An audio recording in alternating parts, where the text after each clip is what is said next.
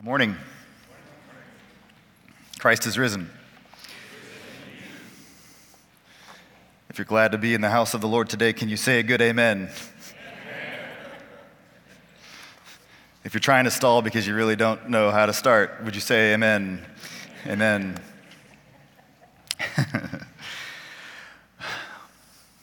well, it's good to be with you today.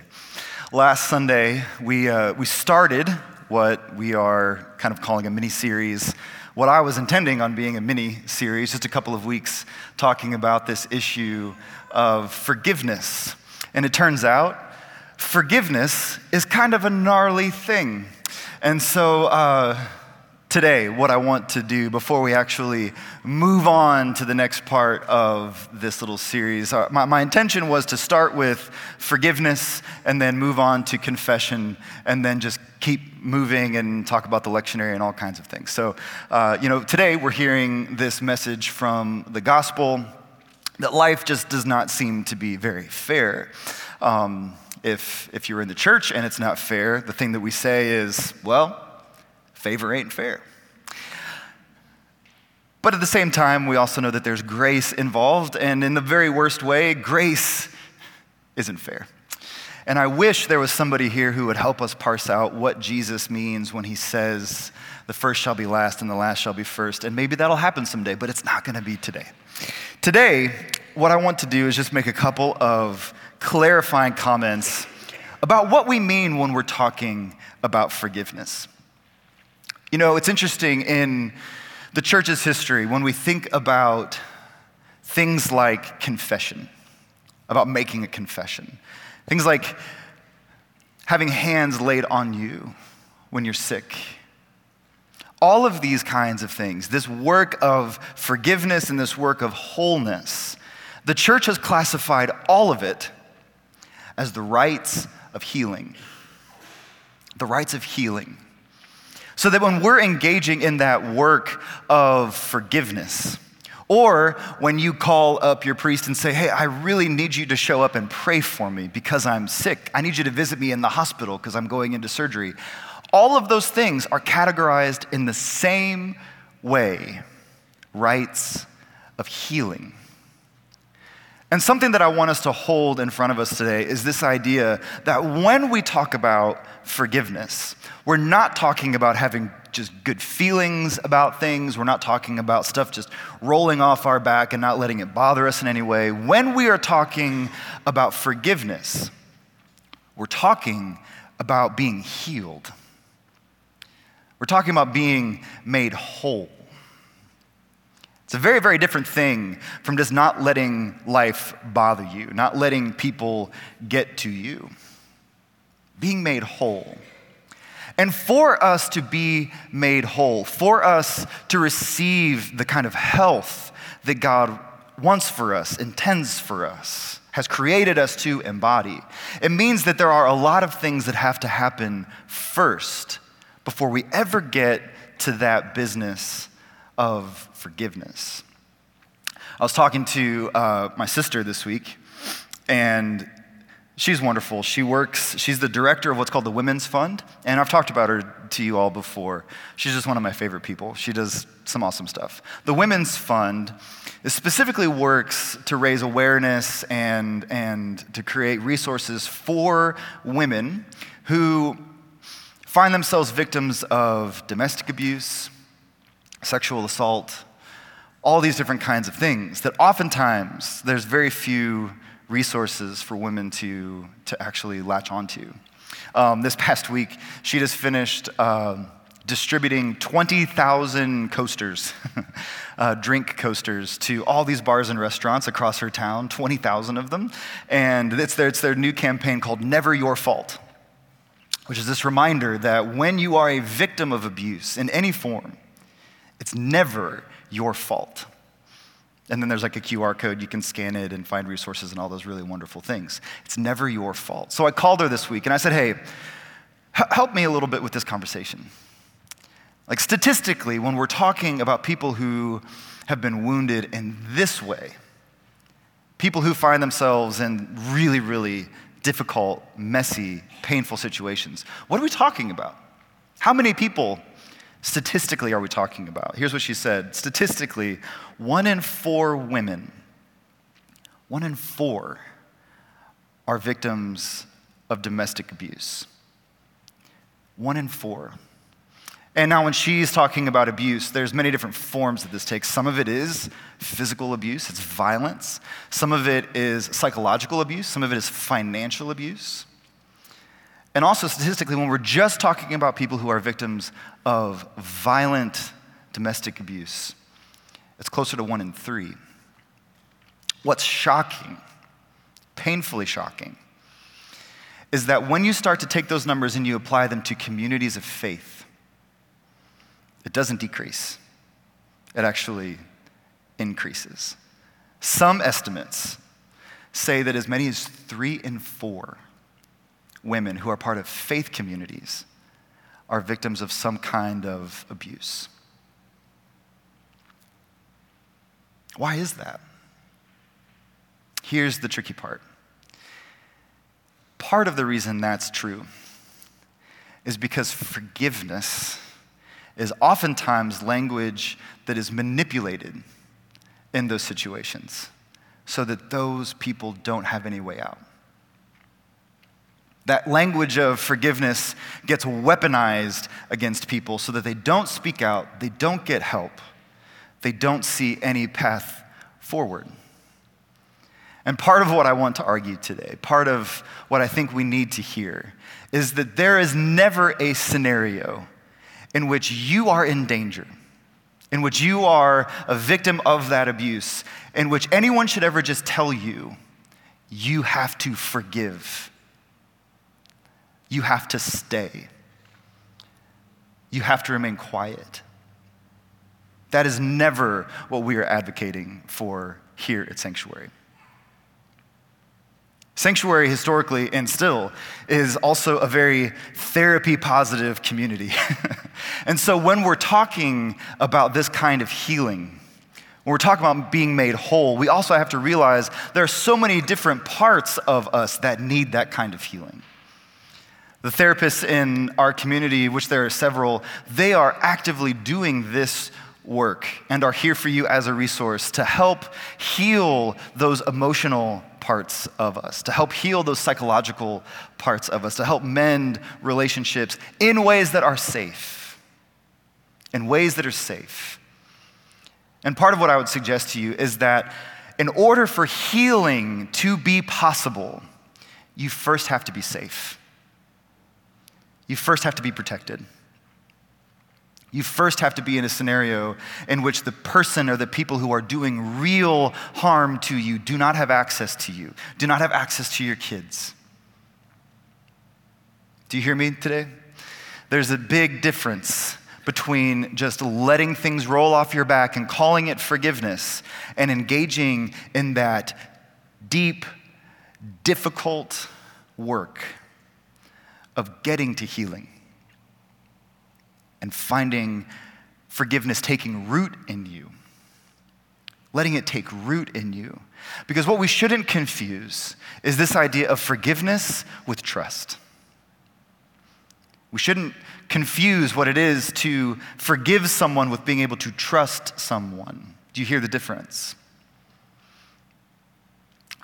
In some ways, we've not had enough conversations about forgiveness because we've let these things be confused and be conflated. But what I want to suggest is that forgiveness is too precious.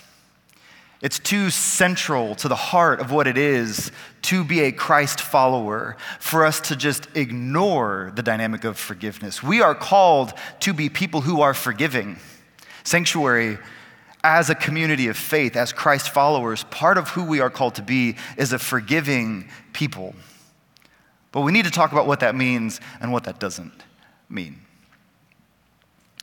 What we do and what we do not mean by forgiveness. To parse that out, we have to understand that language is like luggage. Bishop Ed gave us this metaphor years ago. Some of you remember that, you know, luggage is a really wonderful thing you're really grateful for luggage when you're walking through the airport because it gives you something to carry all this other stuff in, right? Imagine if you had to go to the airport and like there was no luggage allowed, but you still needed all the same stuff. You'd just be walking around. This is how I walk around with my like laundry at my house. You'd just be walking around with this pile of stuff and your socks are falling out and your toothbrush is over there. Language is like that. Luggage is wonderful. but we do have to know what we mean and what we don't mean.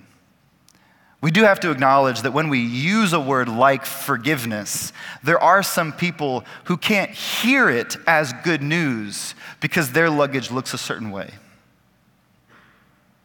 But forgiveness is good news. Forgiveness is at the heart of the gospel. Forgiveness, I think, in its worst form, has been communicated to us as if it's our work to be done that forgiveness is somehow up to us. That if we just pressed through and we had the right feelings and we were able to let that person off the hook, that then we'd be working toward forgiveness. But that's not how forgiveness is presented to us in the gospel. Remember last week that Jesus is there when he's with Peter, and Peter asks him, How many times must I forgive? Seven times? Is that enough? Seven? And Jesus says, no, 77 times, which again is Jesus' way of saying, Peter, you are free to forgive without counting. You're free to do it. You're free to put yourself in a position where forgiveness can be made possible, but there are conditions to what that looks like. Which is to say, this that forgiveness is primarily God's work in you. Forgiveness is something that God is doing to you and in you and through you so that we can be patient with forgiveness. We can be patient and we can do all of the things that are necessary for our health and for our safety and the safety of those people that we love. And we can wait patiently to allow God's forgiveness to start to take root. We can wait patiently for that to happen.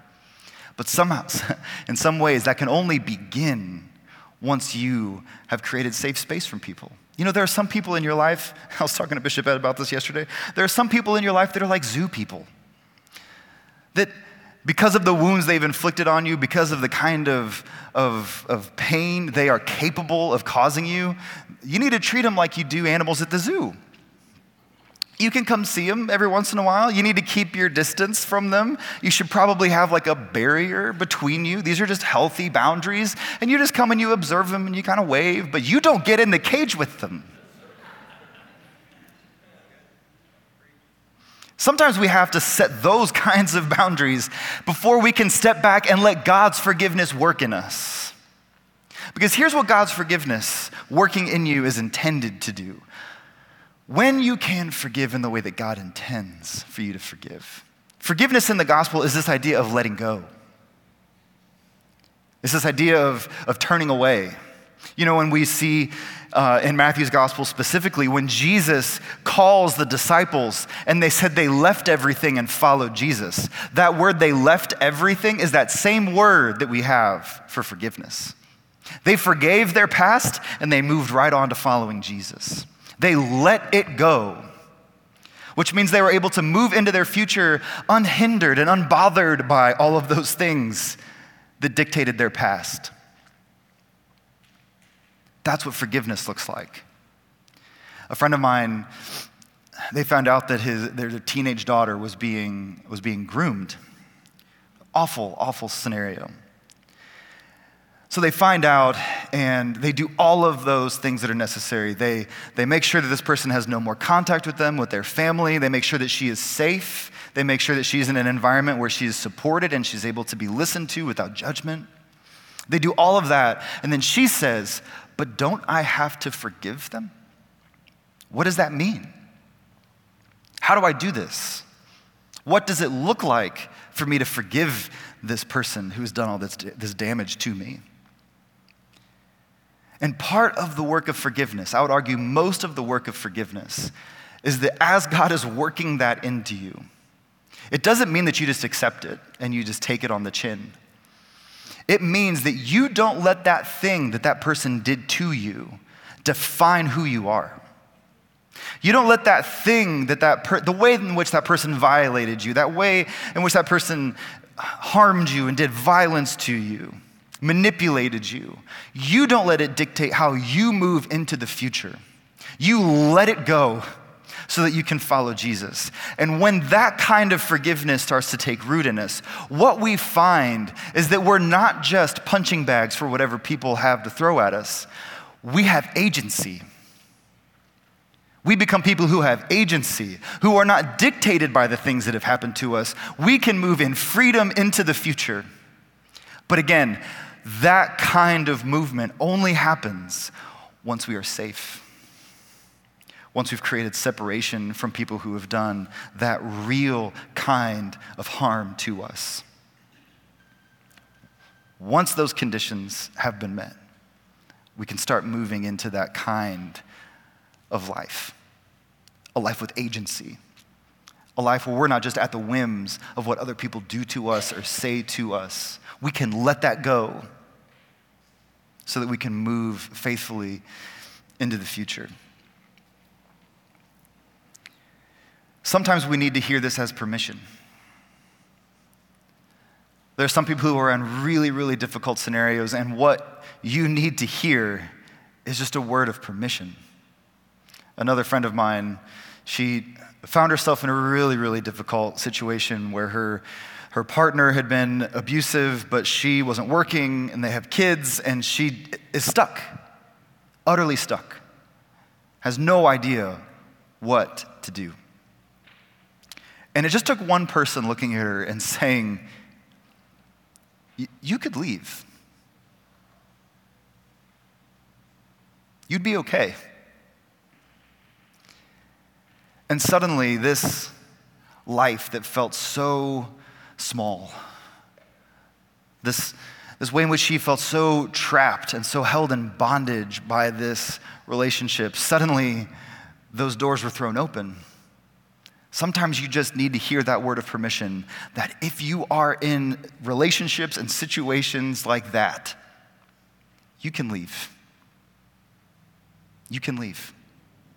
Sometimes it would be unfaithful for you to stay because you're allowing the image of God in you to be marred by someone else. Sometimes the most faithful thing you can do is not just sit there and be a victim of abuse. This woman that I met uh, almost two years ago, her name is Robi. And she is, she is a force. I would love someday for Robi to come and to speak to us. She is this small, fiery Jewish woman who lives in Tel Aviv. And she had a son. I've talked about him before. And when he was the right age, he was enlisted into Israel's mandatory service. He was part of their, their military. And while he was on patrol one day, her son, David, is killed by a Palestinian sniper. So they come and they knock on Robi's door and they give her this news. And when they give her this news, she says, I don't know where this came from. I don't know why this was the thing that welled up in me, but all I could think to say to them was, No one can be killed in David's name. No retaliation can be taken in David's name. And here's why I tell you that story. There are some instances in which we feel like we are the victim. And it's true, we have been victimized. What God wants for you is to not see yourself as a victim, but to somehow, in Robi's, in the way that only she could, she says, You are not a, you are not a victim, you are a victor to see that those things that did to you, you can let them go so long as God's forgiveness is working in you. Again, it doesn't mean that you just let it roll off your back like it doesn't affect you. You have to be safe. You have to be in a position where you can care for yourself and care for the people that you love. And once those things have happened, you can let that forgiveness take root in you, creating safe space, and you can, with agency, decide I'm not a victim to that thing. That thing doesn't get to define who I am. It doesn't get to lord over me and the decisions that I make and how I view myself and how I view the world. I have agency. Sometimes that work takes a really long time.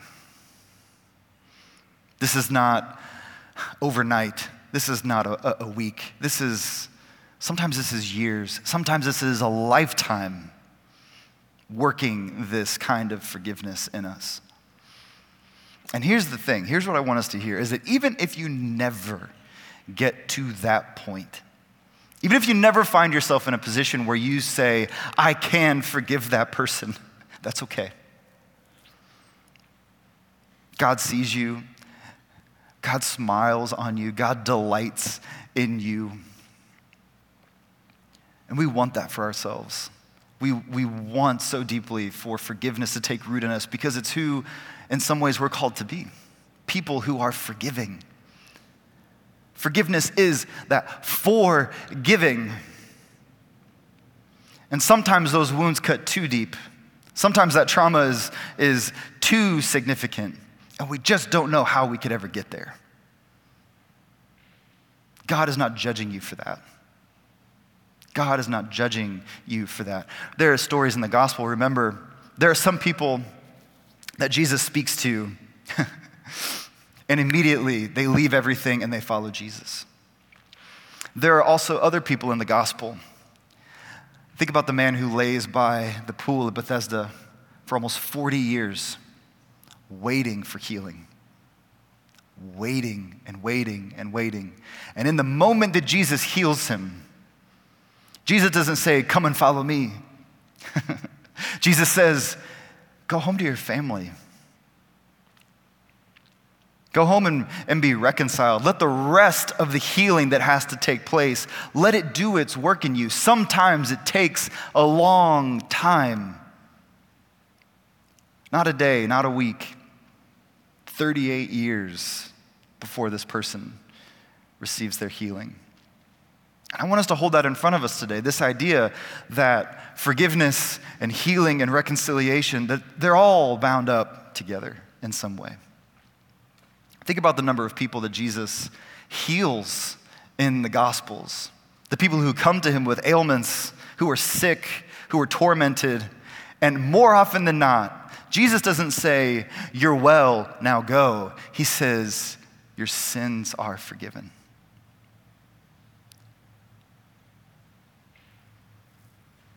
Somehow our healing and our forgiveness is all bound up together.